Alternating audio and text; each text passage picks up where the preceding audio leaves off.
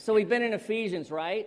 First week I talked about our identity. Second week I talked about our identity, just about being kings and queens. And this has been done for us. All has been done by Christ so that we can walk in this identity, that we can know the Father in an intimate way through the power of the Spirit. That there is this powerful thing that God has done for us through Jesus Christ that invites us into the relationship that Christ had through the Spirit with the Father, the intimacy that they had before the world was created. That's the kind of intimacy. That's what we're invited into as children of God, and that's where identity comes from. And so um, I could refer to Jeremy, uh, you know, again and again and again in this talk because you heard him talk about that. You know, you t- heard him talk about I was in like the bottom of the bottom, and, G- and God said, wait, you know, through the power of the Spirit, He woke him up and said, hey, guess what I got for you? Intimacy, life. Circumstances didn't change, but He had life in the midst of that. That's what Paul's talking about. That's what he's telling us. If you want to live out of your identity, then come to me, know me, experience my love for you through the power of the Spirit, and you will find life and you will be made alive, is what Alan said last week. That not only do we come to him and know him, but last week, Alan said, you know, he said, he said, not only just like this average life, but Christ's desire is to make us alive and more alive and more alive. That there's always more. There is always more. So wherever you are with Christ, Paul is trying to get us to understand as you experience intimacy with the Father, and for eternity, when we are with Him in heaven, we will continue to grow in our intimacy with Him because of the vastness of his love. It's eternal, it's intimate. I mean, it's, it's in, infinitive. Infinity love for us is what he has. And we will spend eternity experiencing that. And we, through the power of the Spirit, now get a taste of that foreshadowing. And Paul talks about that in another place, okay? Now, Paul continues this theme in Ephesians, but he adds something to it, and it's, it's a little more difficult for us to hear. One third of the talk or one, one fourth of the talk involves this, but it is a powerful message. And you know, Ephesians, you know, people say, hey, why don't we preach through this book? And it's great. But then we come to sections in the book, we're like, whoa, whoa, I don't, I don't this is different.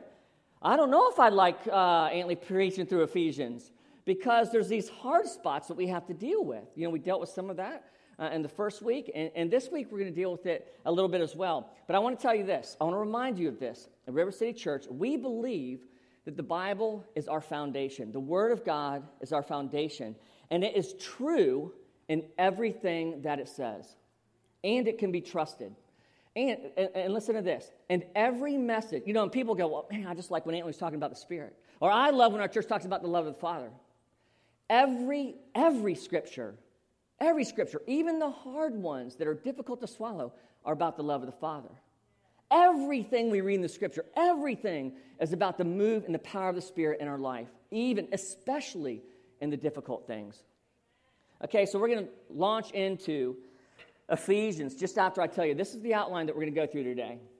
And it talks that it says this. It says that I'm going to talk about how his blood has brought us near to God individually. Again, Paul reminding us this is who you are now. And then his body brings us together, okay? That there's a redemptive act that's happened in Christ that brings us together as a family that's important. And, uh, and then the third one is that in order for this to happen, hostility has to be killed for peace, okay? For peace between us, peace between God. And then it ends uh, with the temple and the block. We are the block, the church is the temple. And we're going to talk about that at the end, the beautiful manifestation that occurs when we do, when we, when we experience or we walk through these first three things. Does that make sense? It probably doesn't right now, but it's going to. All right. Ephesians 2 11, 2 11 through 22. I want you to notice this. When I read this, I want you to pick up on something. Look at how in the first half, a lot of the language that Paul is using is you. It's about you individually. And then he transitions, and you as Gentiles, you as Ephesians. And then he transitions and he talks about us, both of us. And he, he, he speaks about this inclusive language that is central to the gospel in the New Testament of being the family of God. So that's what this section of Scripture is about.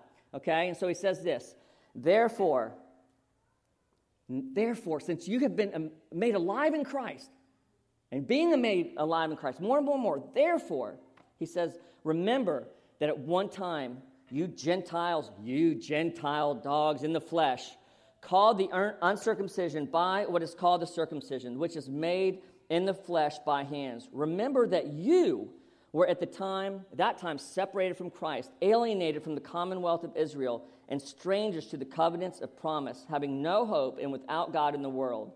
But now in Christ, you, who once were far off, have been brought near by the blood of Christ.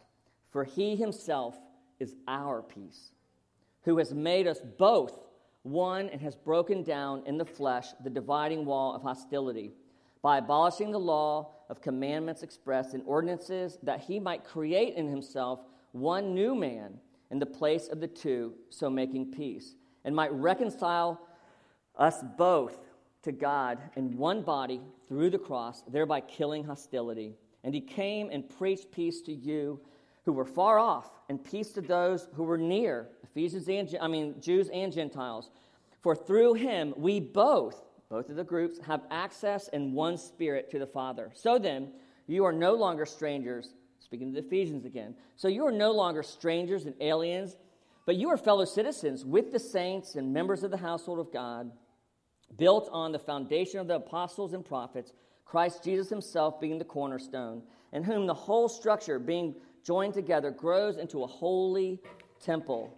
In him, you, uh, you are also I didn't know that one was there. You are also being built up together into a dwelling place for God by the Spirit. Father, we ask that you would come now, that your Spirit would just, man, He would just move and open, enlighten the eyes of our hearts as, as we receive this teaching and we trust that it is true. Just come, Lord. We thank you. In Jesus' name, amen. Okay, first of all, individually, through the blood, uh, His blood of Christ, brings us individually close to God. And he says this in, in, verse 12 Remember that the time you were separated from Christ, excluded from citizenship in Israel, and foreigners to the covenants of the promise, without hope, this is brutal, without hope and without God in the world. Okay, so what, what Paul's saying is there was this time, Ephesians, that you need to remember where you, you had no citizenship. You, you, you were a part of no family. You had no connection to me okay? And, and you didn't receive any of the promises, any of the covenants. So, meaning that all the blessings that God had promised Israel, all the blessings to protect them, to prosper them, to defend them, to con- use them to conquer nations, to feed them, to watch. I mean, all of these promises, he says, none of those, none of those were for you. And it goes on to say, and you had no hope.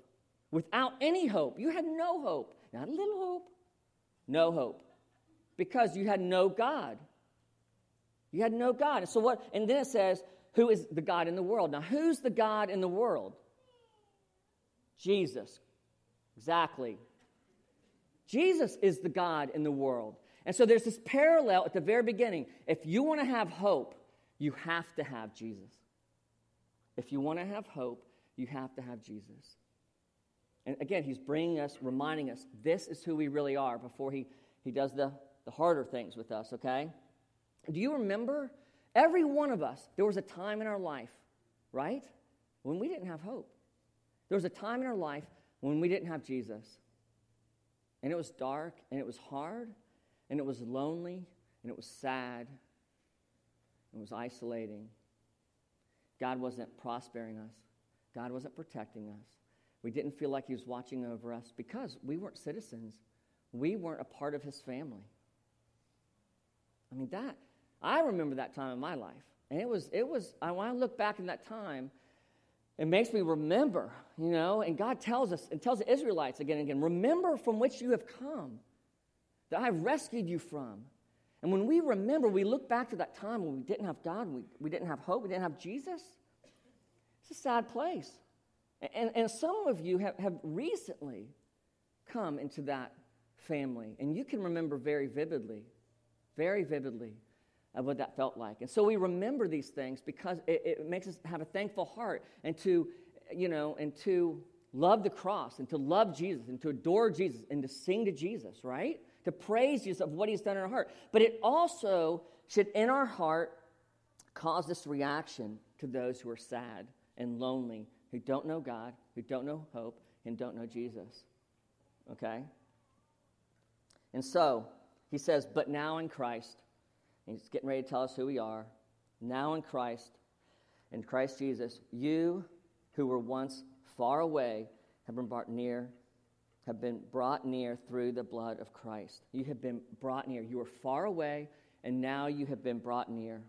You know, Jer- Jeremy said at the end of his talk, the very last thing he said, he says, You know, I'm far away from where I need to be, but I'm in a better place, or something like that, right? Is that true? No, that's not true. He says he's come to Jesus. He's exactly where he needs to be. The enemy would like you to believe that being with Jesus is this I'm far away still. I have all this work to do to get back to where I need to be. I'm not slamming you, Jeremy, wherever you are. God just said that through you so I can make this point. Because there is a reality to that. I want to be more intimate with Jesus. I want to know God more. And that's what he meant by that. But the enemy wants us to hear, the enemy wants us to believe this lie. I was far away, and I, I need to do this to get closer. I was far away, and I'm just one more step closer. No. When you turn to Jesus, you are there with him. It's not like you have to, like when your yard gets overgrown, like with like chaos, with bushes and grasses and streamers are in everywhere. It's not like, oh, I got all this work to do to make my yard look good. I got to do this, I got to do this, I got to do this, I got to do this. I have all these steps to make my yard look good. No, no. When you come to Jesus, the Lord speaks to you and says, I want to be with you, and you wake up and you experience his presence. Guess what? You are closer than John the Baptist ever was, the greatest prophet. You are closer than he will ever know. You are closer than, than David. You are closer than, than everyone in the Old Testament. That's, that is where we reside. When we obey, we respond. The Spirit is filling us, and we're united in one spirit with Jesus Christ. Isn't that good? That's amazing. That's, that's flipping amazing, right? You might not feel that right now. There are times we don't feel, but that is the truth. This is the Word of God that we can trust. Every bit of it is true and that we can trust. We can trust this. This is a truth that the Word speaks to us, okay? Now, the next piece. So it says, His blood brought everyone near to God individually, but now he's going to say, His body brings us near to everybody. He brings us together. Now, this is the hard piece, all right? Because you ever been to a family reunion? Anybody who's been to a family reunion knows what I'm talking about. Your whole family gets together, and there's like crazy people in it, right? There's people who annoy you in your family. There's people who like eat funny, and then there's people who just drink too much and make it awkward, you know? And you, if you got that crazy hippie brother, he's still smoking pot, you know? I mean, and it's awkward, right? And, and, you know, and, and it makes it difficult to be a family. Family is hard. Being in community is hard. But this is what this is what Paul's getting ready to teach. He's getting ready to say, Jews and Gentiles, mm-mm, mm-mm. You're in one spirit. By my body, there's been sacrifices broken for you. All has been done to, to reconcile us as a family. Everything has been done. Everything has been done so that we can function as a family, even though we have differences. Okay, so he says this in verse 14 For he himself is our peace, who has made us both. This is that dual language now, okay? Both one, both one, and has broken down in his flesh the dividing wall of hostility by abolishing the law of commandments expressed in ordinances that might create in himself one new man in place of two, so making peace, and might reconcile us both to God in one body through the cross thereby killing the hostility. And he came and preached peace to you who are far off and peace to you who are near, both groups again. For through him we both have access. How? In one spirit to the Father. Again, I want to emphasize the knowledge of the Word of God is empowered by the Spirit of God. Okay? And it can stay here today, or we can allow the Spirit to bring that to bring that into our heart. And that is as powerful and miraculous and as, a great, as, as great a move of the Spirit as any healing. Any physical healing, any emotional healing. Whenever we get brought in, any work of the Spirit is a powerful work of the Spirit that is out of our control, that is, is amazing. And that is what Paul is saying is this can happen, but only through the power of the Spirit.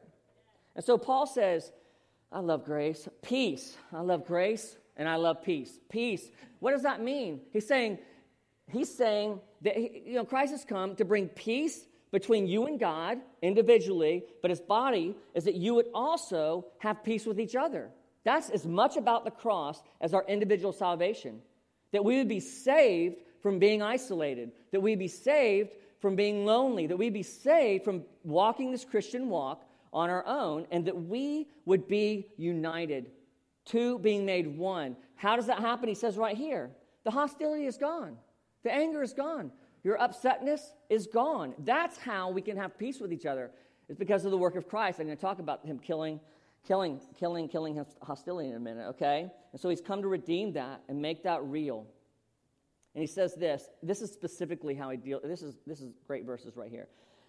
Jesus, this is end of 14, who has made us both one and has broken down in the flesh the dividing wall of hostility by abolishing the law of commandments and expressed ordinances, okay? I'm going to explain what that means. That he might create in himself one new man in the place of two, so making peace. This is talking about what is the relationship that we're supposed to have with each other look like. Okay, is it just like we're buddies? Is it just like we're friends? Or is there something that's going on here in this language that communicates the kind of relationship that we have? Okay, Jesus came. Oh, wait, um, where am I? There. Boom. Okay, and might reconcile us both to God in one body through the cross, therefore, by killing hostility. Okay, now he's talking about when it says in one body, that's the first place that Paul talks about us being the church. That's what the one body is referring to, and that's where we're going to land after we talk about killing hostility, the importance of being a community and family. Okay, but he's made us both one. And how? Because he's like crushed dominated the commandments and the ordinance expressed and abolished the law. In the Jewish culture, at the temple, okay, the old temple, he's foreshadowing, like, I'm getting ready to tell you about the new temple, which is church. In the old temple, there was the outer court where Gentiles and non Jews could go, right? And then there was a wall. There was a wall that separated the outer court to the inner court, where the presence of God was, the Shekinah glory, right? Shekinah glory of God was. And it, what's he saying? Christ came abolishing the law. What's the new law? The law of peace and love that I've accomplished through my blood for you and through my broken body. And listen to this. So the wall had this sign on it, they say, that said, any, any non Jew that passes this point will be killed. Prepare yourself for the consequence, which is you will be killed. You will die. And it says here that Jesus, through abolishing, through, the, through the broke, his broken body, has, has gotten rid of this wall, this dividing wall of hostility that there was between Jews and Gentiles or, or the Colossians or any anyone else other than themselves. He abolishes it. This wall hostility is broken. Why? So we can experience the same Father through one Spirit, is what it says. We're united in one spirit. We all have one spirit.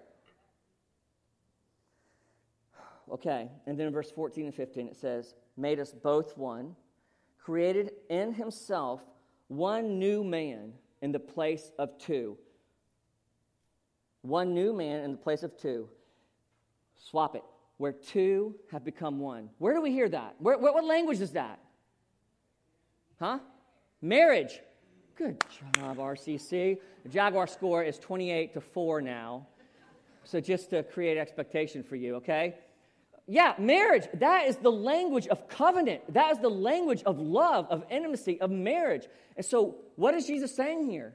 He's saying this is the kind of, of relationship you're to have with each other as the church. That I've redeemed you so that I can so that you can come together because I've broken the wall of hostility. You have no excuse now to not have this powerful, intimate relationship. That we are the family of God. And we reveal to the world that we aren't football buddies only. You know, we aren't only just going to the movies together. We're not casually having a drink at the bar every once in a while. No. That's what the world does. The world doesn't need more of that. The world needs to look at the church and see a reconciled people, people with different beliefs, beliefs, with different ideas, different cultures, different issues, yet we can come together, right? We come together with all these differences, redeemed through the blood individually, through the body together, and we come together and are reconciled. And people look at that and they go, What in the what? How does that happen? How are those crazy Christians like each other. That's just insane. That's just crazy. I don't understand that. Right. Because you're lost. You don't have God and you have no hope. If we want to communicate hope to the world, we have to show them what being reconciled to Jesus looks like individually, but as a church. I was talking to uh, someone, this, someone this week, and they said, Antley, I'm in this struggle where I have this, I have this conviction that's in my heart that I feel very strongly about. And, uh, and, and, and I know that God's given me this conviction. And, uh, and it's different from the conviction, Antley, that you have in your heart. Pastors hate hearing that. You're just like, all right, let's take off the gloves. You're right? No, that's not what I do. I don't do that. I cower. Okay, just tell me. All right, no, but this person says, I have this conviction. But then they also felt like they, they had this love for the church. And, and they were being torn by this conviction they have and this love they have. Right? And they, and they were praying about it and they're seeking the Lord on it. And the Lord said to this person, Choose love. Always choose love. That's the word of the Lord as well. That's what Paul's getting at. Is that in our differences, in our differences, in our brokenness, that peace has been made. Hostility, hostility is no more. Hostility is no more. That we've been freed. We have been freed from that so that we can receive the love of God in our hearts, the Spirit. We have the same Spirit within us, all of us. And God has reconciled us to each other so the world would, we would be a light, we would be salt. That's, that's how people are drawn to God. So we see this in verse 12, we, we are far away. In verse 13, we're brought close by the blood of Christ individually. In verse 14, we're brought close to each other, to each other through his body. And then in verse 15, we see Paul defines that being one looks like really knowing each other intimately, not just acquaintances, but deeply, with a deep love and a knowing, similar, same as, as a married couple. Not literally, not literally, the intimacy that is that deep, that powerful, that uniting, that loyal. I mean, that, that again, this is, this is not Antley's words. This is what Scripture's saying to us if we want to find life. Okay, but then it says in verse 16 that we might reconcile us both to God in one body, the church, through the cross, thereby killing hostility. This is cool right here, folks. So God talks about the blood of Christ, He talks about the body of Christ. Where do those two things come together? The cross. The cross is where His body and His blood are, right? And they come together so that we together, as the church, will be reconciled to God. How does that happen?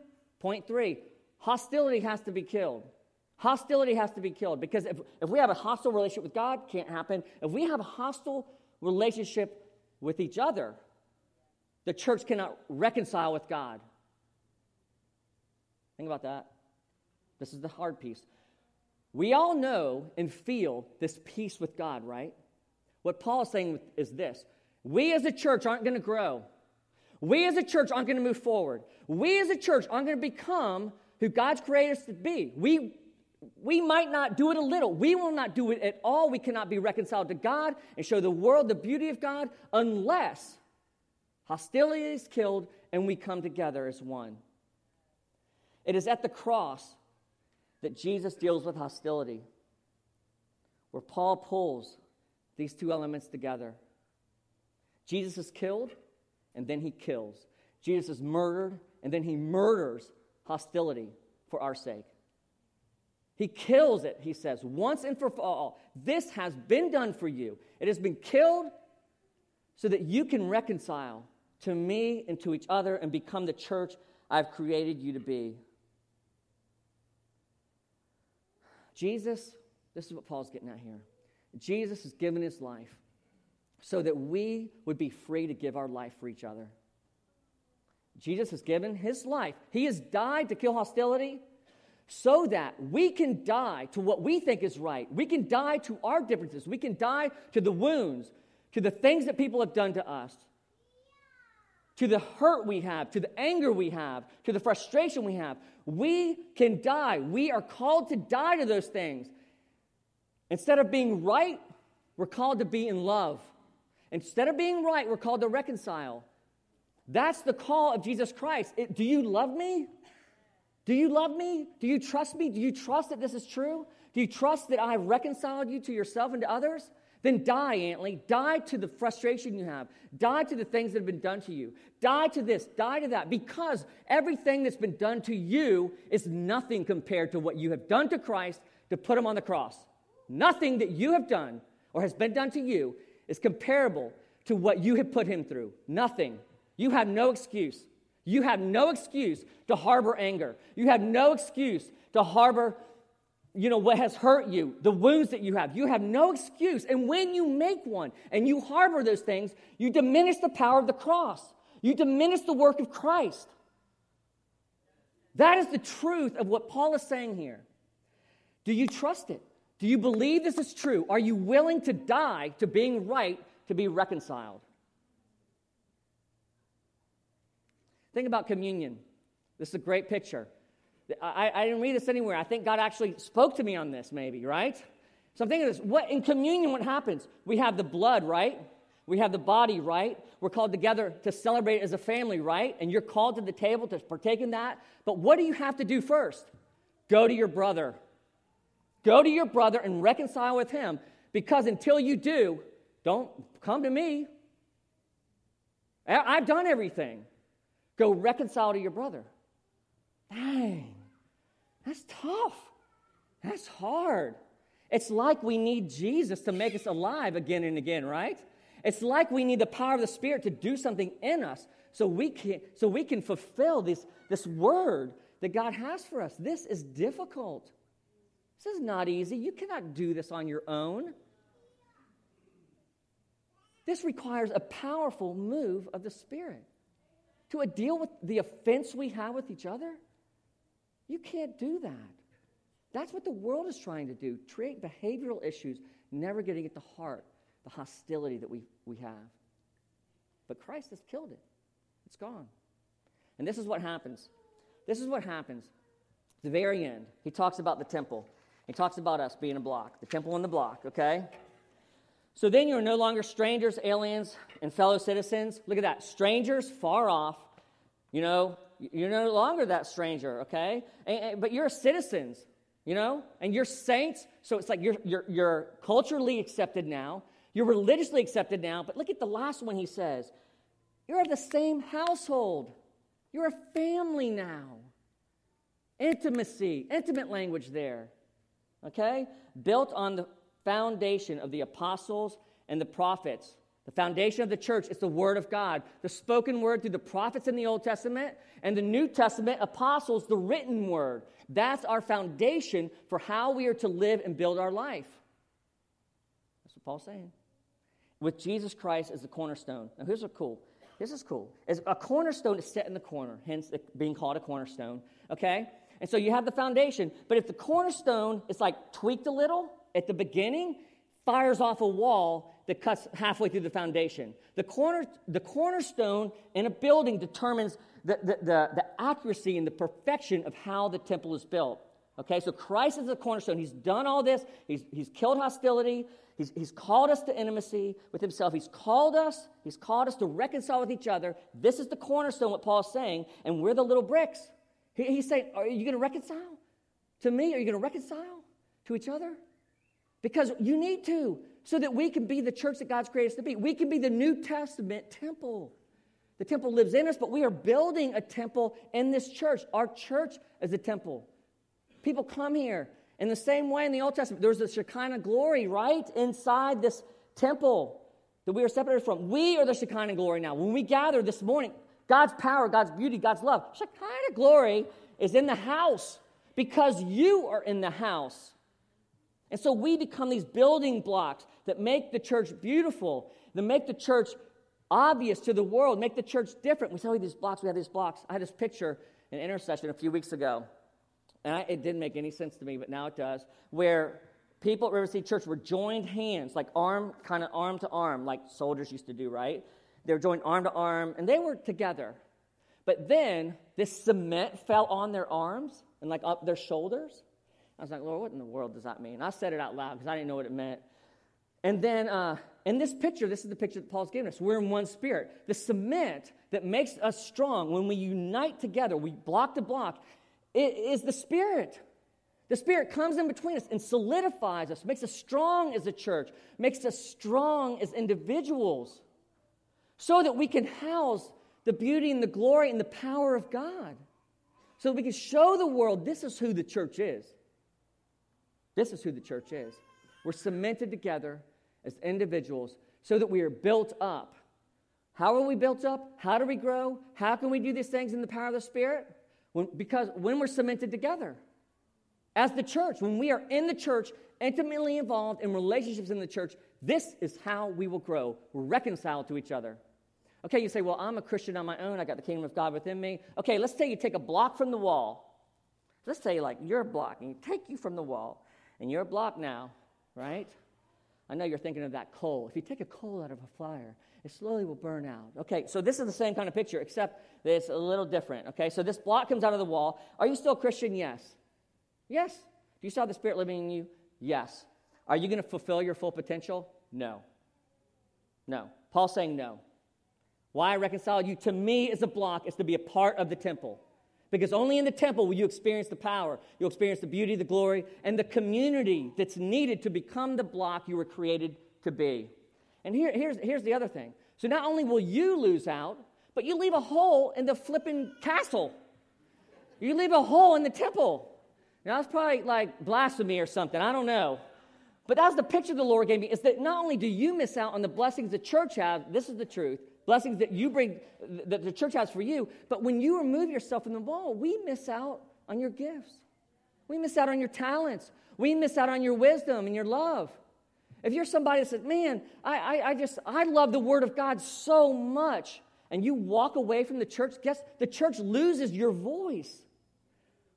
Loses your voice, what you're most passionate about oh man, I just, I just want to experience, you know, I just want to experience more and more of the Spirit. You know, we're doing this, we're doing this, we're doing that, but I want more of the Spirit. When you remove yourself, you remove that hunger that our church needs to hear about.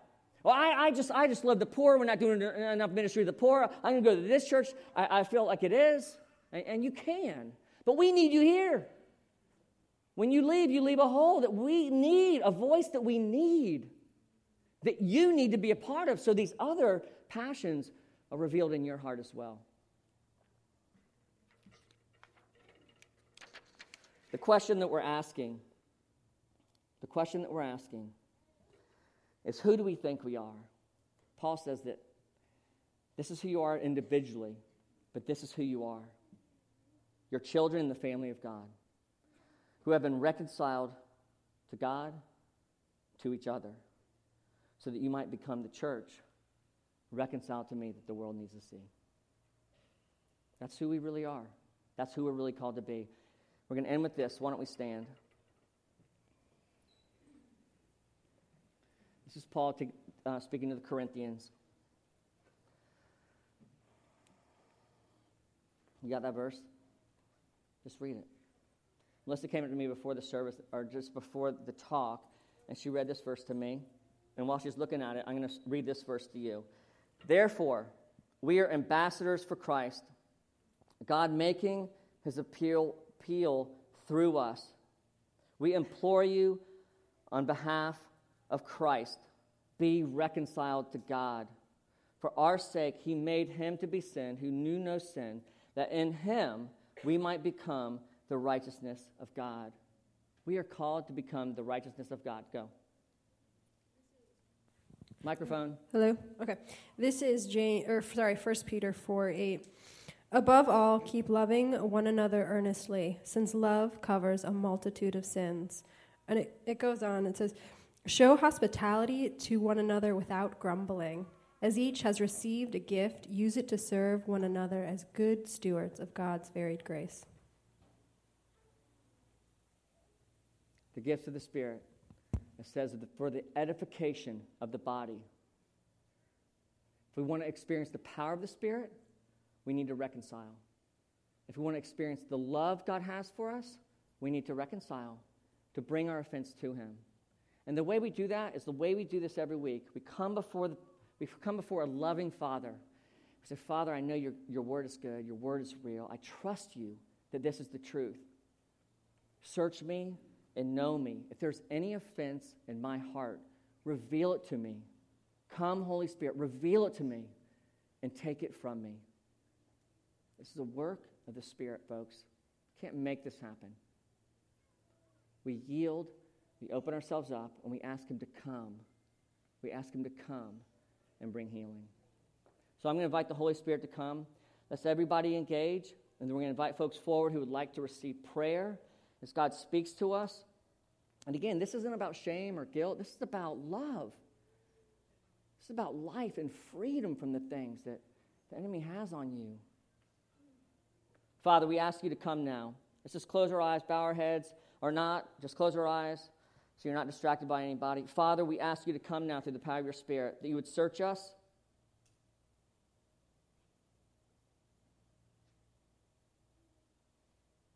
That we would know you.